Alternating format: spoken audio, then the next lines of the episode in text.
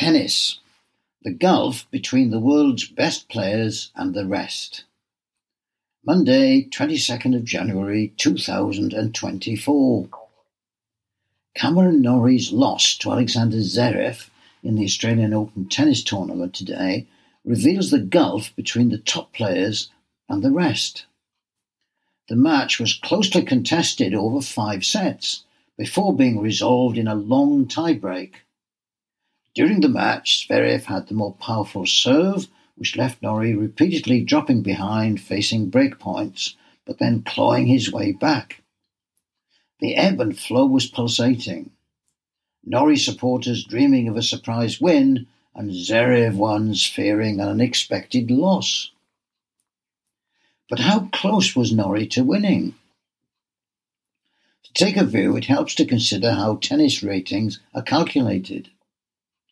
The top tournaments are four championships open to all players who satisfy the rules instated by the ITF, the International Tennis Federation. Selection and points earned are the results of performances, including those in lesser tournaments with fewer points. Players earn points for each win, more points for each round in a tournament. Results are converted into a rank order. On this system, the world number one male is Novak Djokovic, with young pretender Carlos Alcaraz number two. The assessment of a likely winner of one particular encounter is always open to uncertainties, but rankings give a useful guide. A loss is often described as a shock or a big surprise if the winner of a game is ranked significantly lower than the, the loser. So Norrie today was considered an underdog, ranked in the 20s, having lost all four previous encounters with Zverev, ranked number six in the world. At the moment, the official ITF table shows eight of the top 10 players remain in the tournament. Below that, all 10 players ranked between 11 and 20 were out of the tournament. That's statistics working for you. You can also see what happens if the figures are recalculated for the total players remaining in the tournament.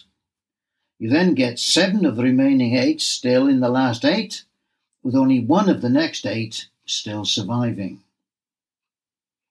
This helps us assess Norrie's performance.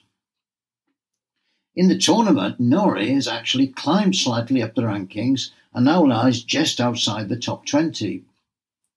Before a slump in form, he had climbed the rankings to reach the top 10 briefly, but is still without any victories over a player in the top 10.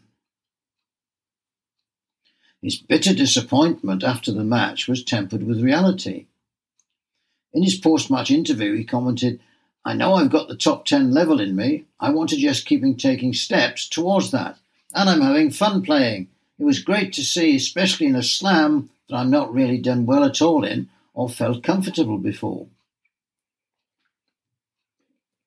An ironic postscript.